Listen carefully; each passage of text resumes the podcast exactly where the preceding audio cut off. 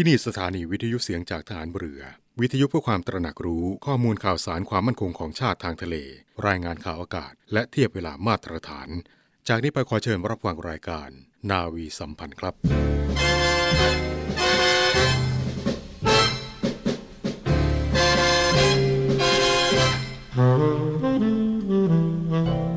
ชาติบ้านเมืองคือชีวิต เลือดเนื้อ และสมบัติของเราทุกคน และการดำรงรักษาชาติประเทศนั้นมิใช่หน้าที่ของบุคคลผู้ใด หมู่ใดโดยเฉพาะ หากแต่เป็นหน้าที่ของทุกๆฝ่าย ทุกๆคน ที่จะต้องร่วมมือกระทำพร้อมกันไป โดยสอดคล้องเกื้อกูลกัน พระบรมราชวาทของพระบาทสมเด็จพระบรมชนากาธิเบศรมหาภูมิพลอดุลยเดชมหาราช บรมนาถบพิตรในพิธีตรวจพลสวนสนาม เนื่องในโอกาสพระราชพิธีรัชดาพิเศษ 8 มิถุนายน พุทธศักราช 2514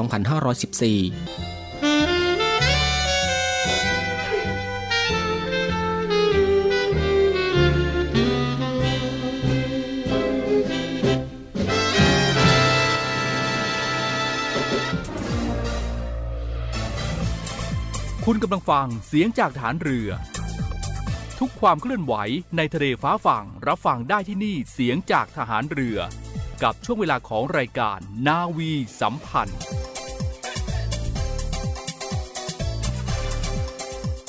สวัสดีครับคุณผู้ฟังครับ ขอต้อนรับคุณผู้ฟังเข้าสู่รายการนาวีสัมพันธ์นะครับ ในเช้าวันพฤหัสบดีที่ 7 เดือนเมษายน ปีพุทธศักราช 2565 ซึ่งคุณผู้ฟังก็สามารถติดตามรับฟังรายการนาวีสัมพันธ์ได้เป็นประจำทุกวันนะครับ ในเครือข่ายสถานีวิทยุเสียงจากทหารเรือทั่วประเทศ ในช่วงเวลา7นาฬิกา30 นาทีจนถึงเวลา 8 นาฬิกา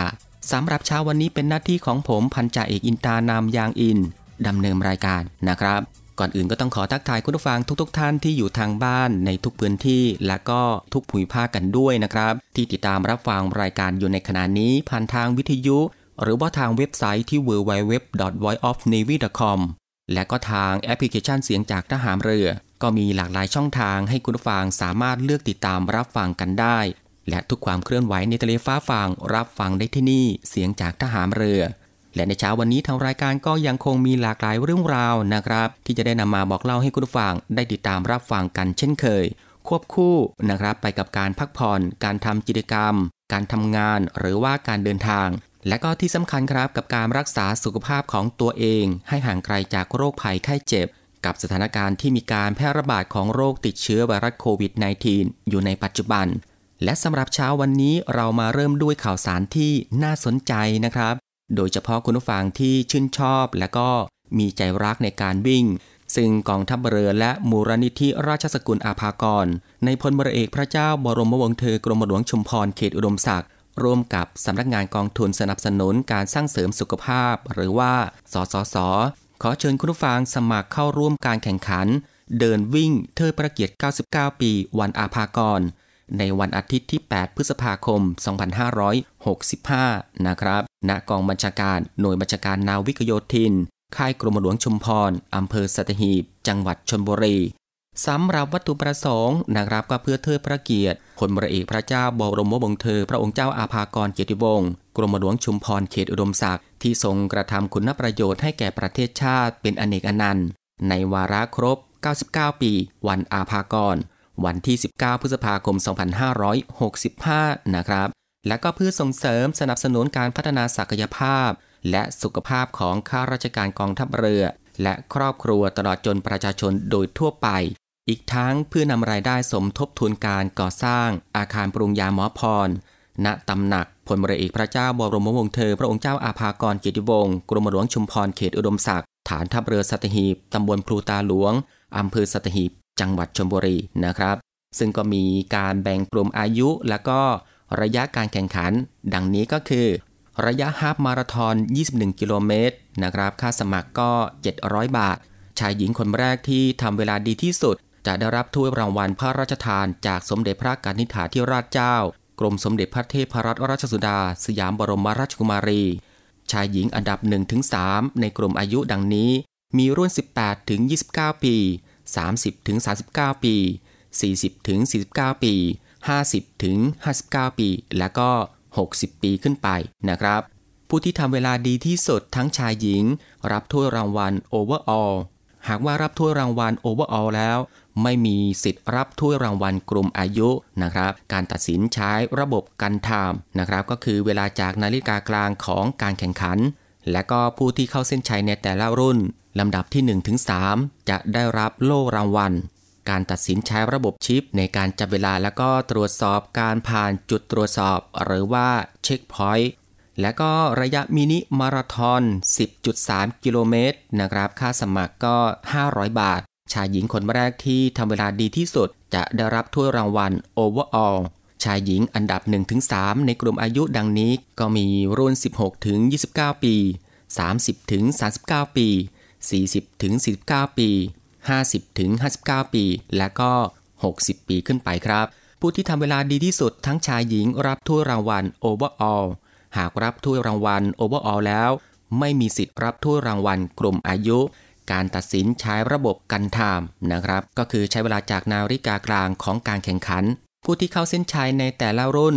ลำดับที่ 1-3 จะได้รับโล่รางวัล การตัดสินใช้ระบบชิปในการจับเวลาแล้วก็ตรวจสอบการผ่านจุดตรวจสอบนะครับ หรือว่าเช็คพอยต์และก็มีระยะฟันรัน 5 กิโลเมตรนะครับ ค่าสมัคร 400 บาท ชายหญิงอันดับ 1-3 ในกลุ่มอายุ ดังนี้ก็มี รุ่นอายุไม่เกิน 13 ปี และก็รุ่นโอเพน14 ปีขึ้นไป ผู้ที่เข้าเส้นชัยในแต่ละรุ่น ลำดับที่ 1-3 จะได้รับโล่รางวัล การตัดสินใช้ระบบชิป ในการจับเวลา และตรวจสอบการผ่านจุดตรวจสอบนะครับ หรือว่าเช็คพอยต์ซึ่งนักวิ่งจะต้องมารับเสื้อและเบอร์วิ่งด้วยตนเองนะครับ ในวันที่ 7 พฤษภาคม 2565 บริเวณลานมารีน หน่วยบัญชาการนาวิกโยธินนะครับตั้งแต่เวลา 9 นาฬิกาถึง 17 นาฬิกา โดยจะมีจุดคัดกรองและก็บริการตรวจ ATK ด้วยนะครับ โดยหน่วยแพทย์จากกองทัพเรือซึ่งมีค่าใช้จ่าย หรือว่าจะแจ้งหลักฐานผลตรวจหาเชื้อโควิด -19 นะครับแบบ RT-PCR หรือว่า ATK ที่ได้การรับรองมาตรฐานไม่เกิน 48 ชั่วโมงก่อนวันจัดกิจกรรมสำหรับผู้ที่ผลตรวจผ่านก็จะได้รับลิสแบน เพื่อเข้างานในวันที่ 8 พฤษภาคม 2565 และหลักฐานที่ต้องนำมาด้วยนะครับคุณผู้ฟังครับ ก็มี 1. บัตรประชาชนหรือว่าพาสปอร์ตตัวจริงเท่านั้น 2. ก็คือหลักฐานการได้รับวัคซีนโควิด -19 ครบตามที่ผู้จัดงานกำหนด และ 3 ครับก็คือหลักฐานการยืนยัน การรับสมัคร และก็การชำระเงิน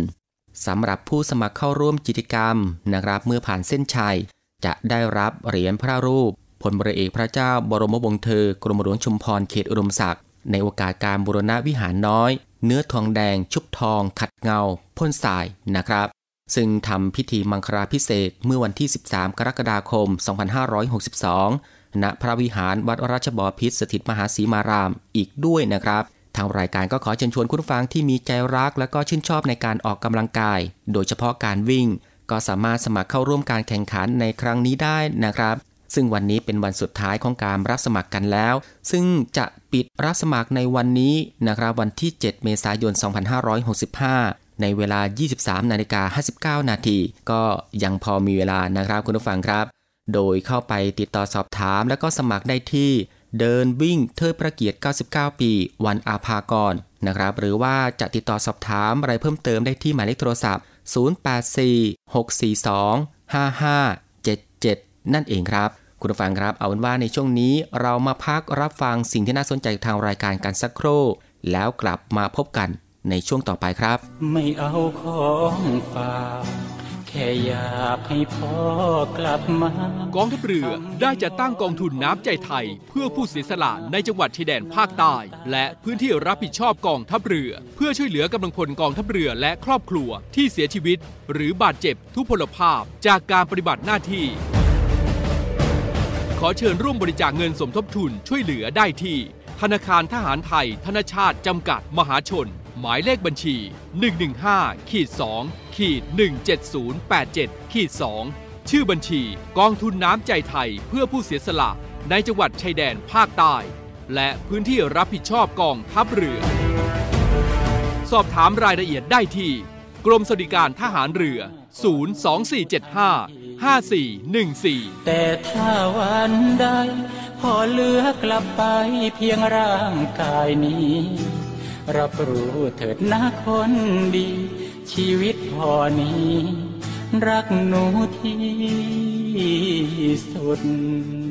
กลับเข้าสู่รายการนาวีสัมพันธ์ในช่วงนี้นะครับได้เวลาแล้วที่จะได้พบกับช่วงพิเศษที่เกี่ยวกับด้านสุขภาพ ในโครงการอายุรแพทย์สนทนาสถานีสุขภาพ กับนาวโทหญิง จิรัชยาศรีอรุณนะครับ ในช่วง ตอบทุกปัญหาปรึกษาสุขภาพรูปแบบใหม่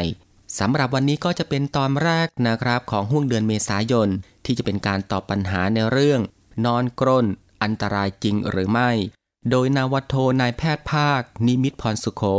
โสสนาสิกแพทย์ อนุสาขาเวชศาสตร์การนอน จากโรงพยาบาลสมเด็จพระปิ่นเกล้า กรมแพทย์ถามเรือ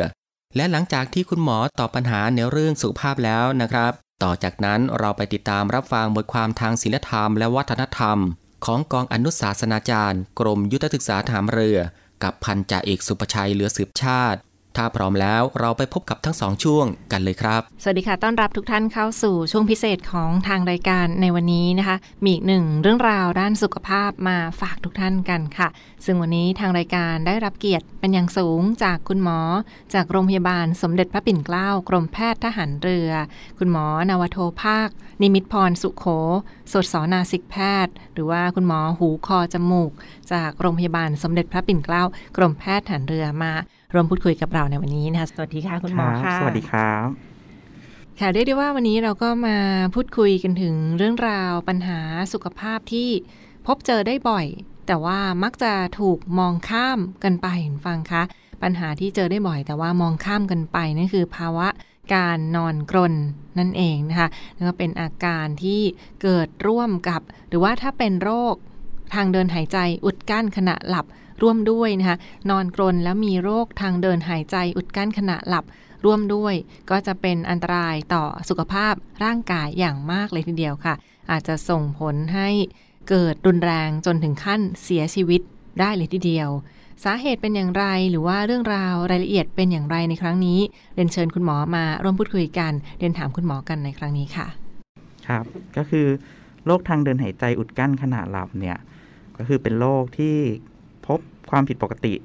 ของการนอนที่เป็นปัญหา แล้วก็เป็นปัญหาที่เลื้อรังแล้วก็พบได้บ่อยครับ โดยเป็นภาวะที่มีการอุดกั้นทางเดินหายใจมากจนทำให้มีการหยุดหายใจเป็นพักๆขณะหลับ มักมาด้วยอาการนอนกลนซึ่งเป็นอาการที่บ่งบอกถึงอาการอุดกั้นทางเดินหายใจส่วนบนนะคะนั่นก็เป็นโรคของทางเดินหายใจอุดกั้นขณะหลับหรือว่าอาการนอนกรนค่ะ นอกจากนี้ค่ะคุณหมอคะเรียนถามว่า มันจะมีอาการอะไรเพิ่มเติมได้อีกบ้างค่ะ ครับหลักๆโรคนี้เนี่ยคือคนก็จะไม่ค่อยสังเกตกันค่ะหมายถึงว่ามันก็คนก็จะคิดว่าเออการนอนเนี่ยมันก็จะมีเสียงกลเหมือนที่เราค่ะได้ดูในการ์ตูนเนี่ยเวลานอนก็ต้องมีเสียงกลขึ้นมา ก็บ่งบอกว่าคนเนี้ยเป็นการนอน แต่ว่าคนที่เป็นโรคเนี่ยครับก็คือมักจะพบอาการอื่นๆที่บ่งถึงการนอนหลับไม่สนิท เช่น นอนหลับ ฝันร้ายนอนกระสับกระส่าย ตื่นกลางคืนบ่อยๆ ปัสสาวะกลางคืน ตื่นนอนด้วยความรู้สึกไม่สดชื่นอ่อนเพลีย หรือง่วงในเวลากลางวันปวดศีรษะตอนเช้าเป็นต้นครับค่ะนั่นก็เป็นอาการเพิ่มเติมจากการที่ถ้าเรานอนหลับพักผ่อนไม่เพียงพอนอนหลับไม่สนิท หรือว่ารู้สึกตื่นขึ้นมาแล้วไม่สดชื่น ไม่กระปี้กระเป๋า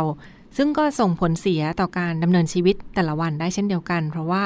การดูแลรักษาสุขภาพ การนอนก็เป็นปัจจัยสำคัญในการดำรงชีวิตแต่ละวัน ซึ่งถ้าเรานอนหลับไม่สนิทก็เป็นส่วนหนึ่งมาจากการที่เรานอนกรนด้วยเช่นเดียวกันนะคะดังนั้นค่ะเรียนถามคุณหมอเพิ่มเติมถึงภาวะหยุดหายใจขณะหลับ เห็นว่าจะมีโรคแทรกซ้อนต่างๆ ตามมาได้อีกหลายโรคเลยทีเดียวนะคะมีภาวะแทรกซ้อนจากโรคหยุดหายใจขณะหลับ เกิดโรคอะไรได้บ้างค่ะคุณหมอค่ะ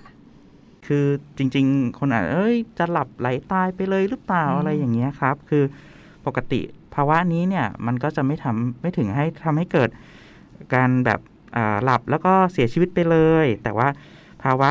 หยุดหายใจขณะหลับเนี่ยจะเพิ่มความเสี่ยงต่อการ เป็นโรคต่างๆ ในร่างกายของผู้ป่วยในระยะยาวครับ เพราะว่าการที่หลับไม่สนิทเนี่ยมีการกระตุ้นประสาทอัตโนมัติซิมพาเทติก ให้มีการทำงานอยู่เป็นช่วงๆเนี่ยทำให้ร่างกายเนี่ยพักผ่อนได้ไม่เต็มที่ ร่างกายไม่ได้พักอย่างเต็มที่ มีการกระตุ้นระบบต่างๆของร่างกาย ซึ่งจะทำให้มีผลเสียต่อระบบทางเดินหายใจและหลอดเลือด ทำให้ความดันโลหิตสูงที่ควบคุมไม่ได้ เกิดโรคอัลไซเมอร์ มีเพิ่มความเสี่ยงต่อโรคอัมพฤกษ์อัมพาตครับ แล้วก็ภาวะหยุดหายใจขณะหลับเนี่ยยังส่งผลกระทบต่อ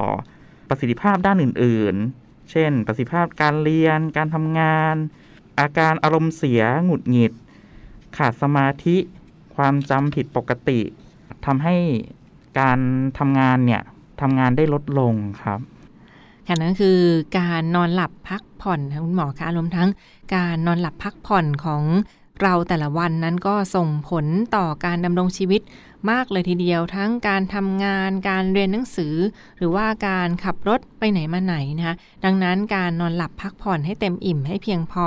ก็เป็นสิ่งสำคัญที่ถ้าปล่อยไว้ก็จะกลายเป็นปัญหาทางสุขภาพกันด้วยค่ะ เรียนถามคุณหมอเพิ่มเติมค่ะคุณหมอคะ ถึงภาวะการหยุดหายใจขณะหลับ เห็นว่ามีกลุ่มเสี่ยงในโรคต่างๆ หรือว่ามีกลุ่มเสี่ยงที่จะเกิดปัญหานี้ได้ ด้วยเช่นเดียวกันมีกลุ่มเสี่ยงใดบ้างค่ะ กลุ่มเสี่ยงเนี่ยก็คือโรคนี้เนี่ยก็คือปัญหาคือเกิดจากทางเดินหายใจที่มันยุบตัวลงระหว่างนอน เพราะว่าเวลาเรานอนเนี่ยร่างกายเราผ่อนคลาย กล้ามเนื้อก็จะหย่อนตัวลง ทำให้มันตกลงไปปิดทางเดินหายใจ รวมถึงระบบการควบคุมการหายใจเนี่ยก็จะลดลงในระหว่างนอน เพราะฉะนั้นเนี่ยผู้ป่วยกลุ่มเสี่ยงเนี่ยก็ได้แก่ผู้ป่วยที่มีภาวะน้ำหนักตัวมาก มีปัญหาโครงสร้างใบหน้าผิดปกติ เช่นกรามเล็ก มีโรคในโพรงจมูก กลุ่มผู้สูงอายุ กลุ่มคนไข้ที่เป็นโรคทางสมองหรือกล้ามเนื้ออ่อนแรง แล้วก็นอกจากนี้เนี่ยมันยังมีปัจจัยที่ทำให้พวกนี้อาการพวกนี้เป็นมากขึ้น เช่น การดื่มแอลกอฮอล์เพราะว่าการดื่มแอลกอฮอล์เนี่ยก็คือจะไปกดระบบประสาทส่วนกลางทำให้ระบบการหายใจเนี่ยทำงานได้ไม่มั่นคง แล้วก็ตอบสนองช้าลงต่อการอุดกั้นของทางเดินหายใจ ยังมีเรื่องของการสูบบุหรี่ การสูบบุหรี่เนี่ยคนอาจจะคิดว่าอ๋อก็สูบเฉยๆแล้วไปเกี่ยวอะไรกับการนอน การสูบบุหรี่เนี่ยนอกจากมีนิโคตินนะครับ นิโคตินเนี่ยก็คือมันจะไปกระตุ้นระบบประสาทอัตโนมัติทำให้การนอนเนี่ยไม่ดีระดับการนอนเนี่ยไม่ลึก นอกจากอันนี้แล้วเนี่ยไอ้บุหรี่เนี่ยยังทำลายเยื่อบุทางเดินหายใจทำให้การขับของเสียในระบบทางเดินหายใจเนี่ยทำได้น้อยลง มันยังทำให้ระบบประสาทอัตโนมัติที่ในทางเดินหายใจเนี่ย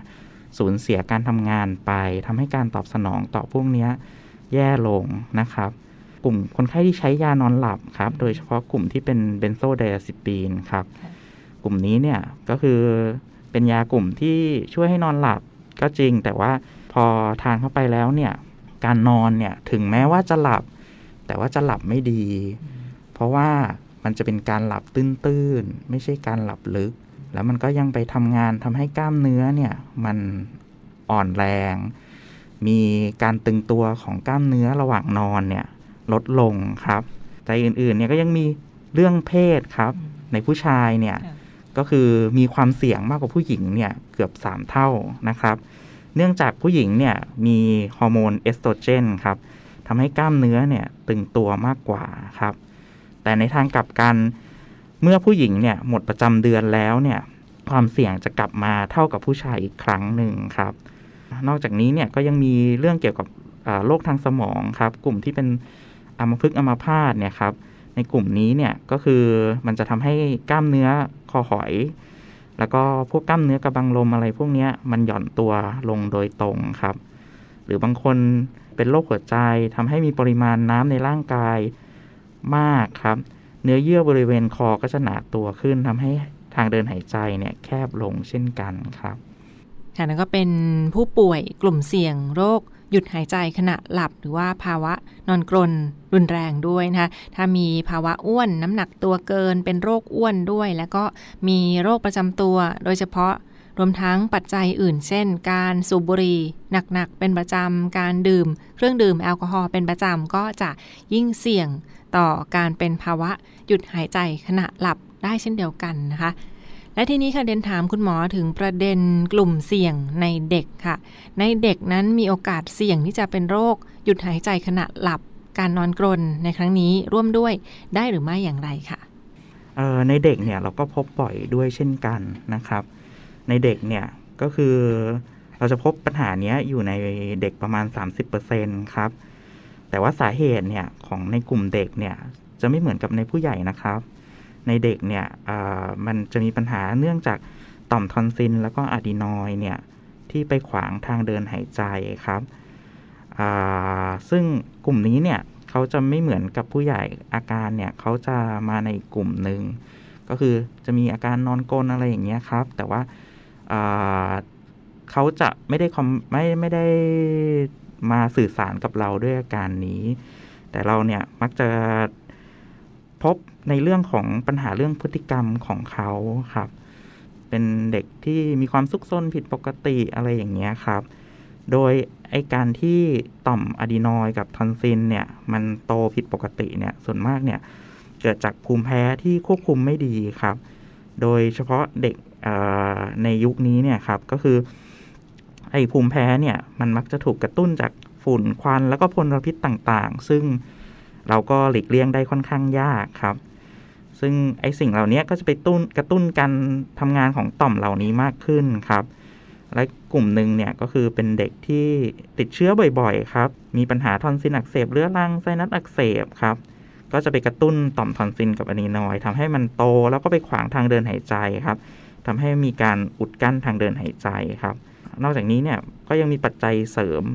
กลุ่มเรื่องของพฤติกรรมการรับประทานอาหาร แล้วก็กิจวัตรประจำวันที่เปลี่ยนไปครับทำให้เด็กในยุคนี้มีภาวะอ้วนที่มากขึ้นครับทำให้มีไขมันเพิ่มขึ้นในช่องคอแล้วก็ช่องอกครับและทั้งหมดก็คือเรื่องราวสุขภาพที่มาฝากคุณฟังกันในช่วงนี้นะคะได้ได้ว่ายังไม่จบเพียงเท่านี้ค่ะ เราจะมาพูดคุยกันต่อเนื่องใน ตอนต่อไปกับเรื่องราวของภาวะหยุดหายใจขณะหลับและการนอนกรน วันนี้ทางรายการต้องขอขอบพระคุณเป็นอย่างสูงนะ คุณหมอนวโทภาค นิมิตพรสุขโข อายุรแพทย์ โสตสนาสิกแพทย์ จากโรงพยาบาลสมเด็จพระปิ่นเกล้ากรมแพทย์ทหารเรือที่กรุณามาร่วมพูดคุยกับเราในวันนี้ และพบกันใหม่ในตอนต่อไปค่ะ สวัสดีค่ะ ครับ สวัสดีครับ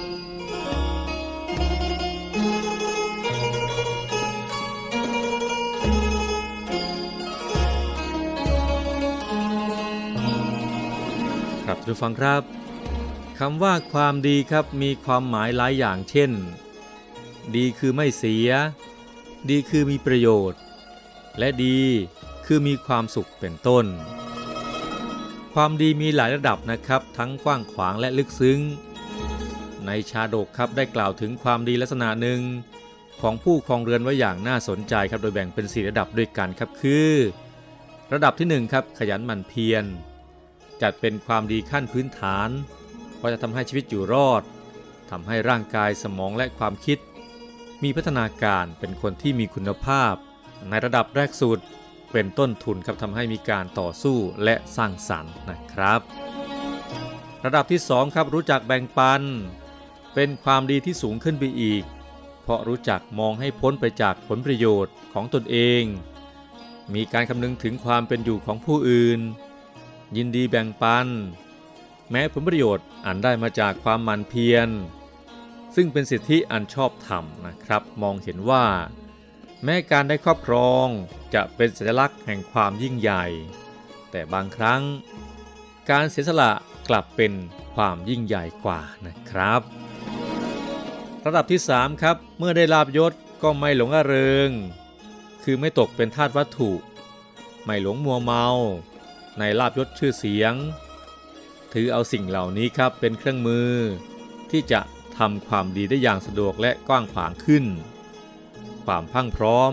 ที่มีอยู่ก็เป็นโอกาสดีที่จะพัฒนาตนเองให้มีค่ายิ่งขึ้นนะครับ และความดีระดับที่ 4 ครับ เมื่อถึงคราววิบัติก็ไม่ท้อแท้ ด้วยมองเห็นว่า ทุกคนล้นเกิดมาตัวเปล่า เมื่อเริ่มจากศูนย์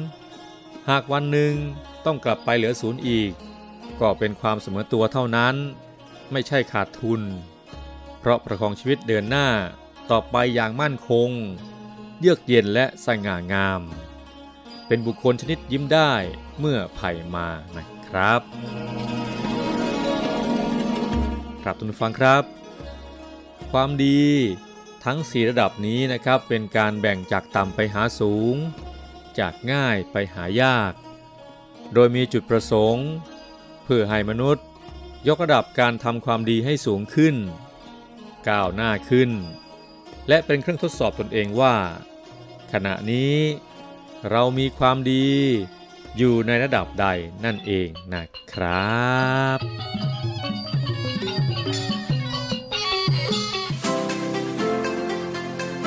บริษัทอู่กรุงเทพจำกัดรัฐวิสาหกิจในความควบคุมของกองทัพเรือ สังกัดกระทรวงกลาโหม มีความประสงค์ที่จะให้เช่าที่ดิน ริมแม่น้ำเจ้าพระยา ย่านใจกลางเมือง แขวงยานาวา เขตสาทรใกล้รถไฟฟ้า BTS สะพานตากสิน ขนาดพื้นที่ 20 ไร่ 1 งาน 82 ตารางวา เป็นระยะเวลา 30 ปี ด้วยวิธีการประมูล โดยเอกชนผู้ชนะการประมูลสามารถนำที่ดินที่เช่าไปพัฒนาเชิงพาณิชย์ภายใต้หลักเกณฑ์และเงื่อนไขที่กำหนด ทั้งนี้ผู้สนใจสามารถดูรายละเอียดเพิ่มเติมได้ที่เว็บไซต์ www.bangkokdoc.co.th หรือติดต่อที่เบอร์ 0 2307 8576 ต่อ 105 และซื้อเอกสารข้อมูลการประกวดราคาได้ตั้งแต่วันที่ 4 เมษายน 2565 จนถึงวันที่ 18 พฤษภาคม 2565 ในวันและเวลาราชการ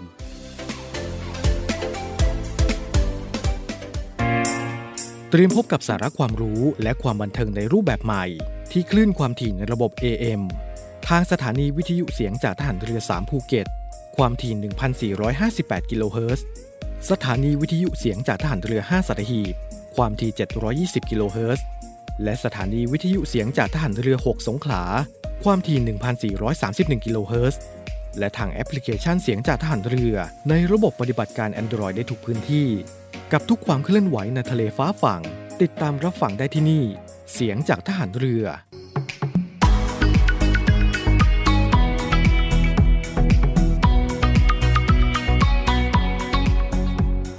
ผู้ฟังกำลังให้ติดตามรับฟังรายการนาวีสัมพันธ์กันอยู่นะครับ และในช่วงสุดท้ายนี้เรามาส่งท้ายรายการกับอีกหนึ่งเรื่องราวข่าวสารนะครับ ทางกองทัพเรือเปิดรับสมัครบุคคลพลเรือน เข้าเป็นข้าราชการกองทัพเรือประจำปี 2565จำนวน 49 อัตราด้วยกัน โดยเปิดรับสมัครทางอินเทอร์เน็ตเท่านั้นนะครับที่เว็บไซต์ rtn.thaijobjob.com นะครับตั้งแต่วันที่ 11 ถึงวันที่ 25 เมษายน 2565 ตลอด 24 ชั่วโมง ไม่เว้นวันหยุดราชการ คุณผู้ฟังที่มีความสนใจก็สามารถติดตามข้อมูลการสมัครเพิ่มเติมได้นะครับที่ www.fb.com/rtnperson นั่นเองนะครับ คุณผู้ฟังครับนี่ก็คือเรื่องราวทั้งหมดทั้งมวลในทุกช่วงของทางรายการ ที่ได้นำมาบอกเล่าให้คุณฟังได้ติดตามรับฟัง ในรายการนาวีสัมพันธ์ในเช้าของวันนี้ และมาถึงตรงนี้ครับ 30 นาทีที่อยู่ด้วยกัน ก็มาถึงท้ายรายการกันแล้วนะครับ ติดตามรับฟังรายการของเราได้ใหม่ในเช้าวันต่อไป ตั้งแต่เวลา7นาฬิกา30 นาทีจนถึงเวลา 8 นาฬิกาสำหรับวันนี้ผมพันจ่าเอกอินตานามยางอินพร้อมทั้งทีมงานนาวีสัมพันธ์ทุกคน ก็ต้องลาคุณผู้ฟังไปด้วยเวลาเพียงเท่านี้นะครับ ขอพระคุณคุณผู้ฟังทุกๆทท่าน ที่ให้เกียรติตามรับฟังด้วยดีตลอดมา ก็ขอให้คุณผู้ฟังนั้น โชคดี มีความสุข เดินทางปลอดภัย ห่างไกลจากโรคภัยไข้เจ็บกันทุกๆทท่าน สวัสดีครับ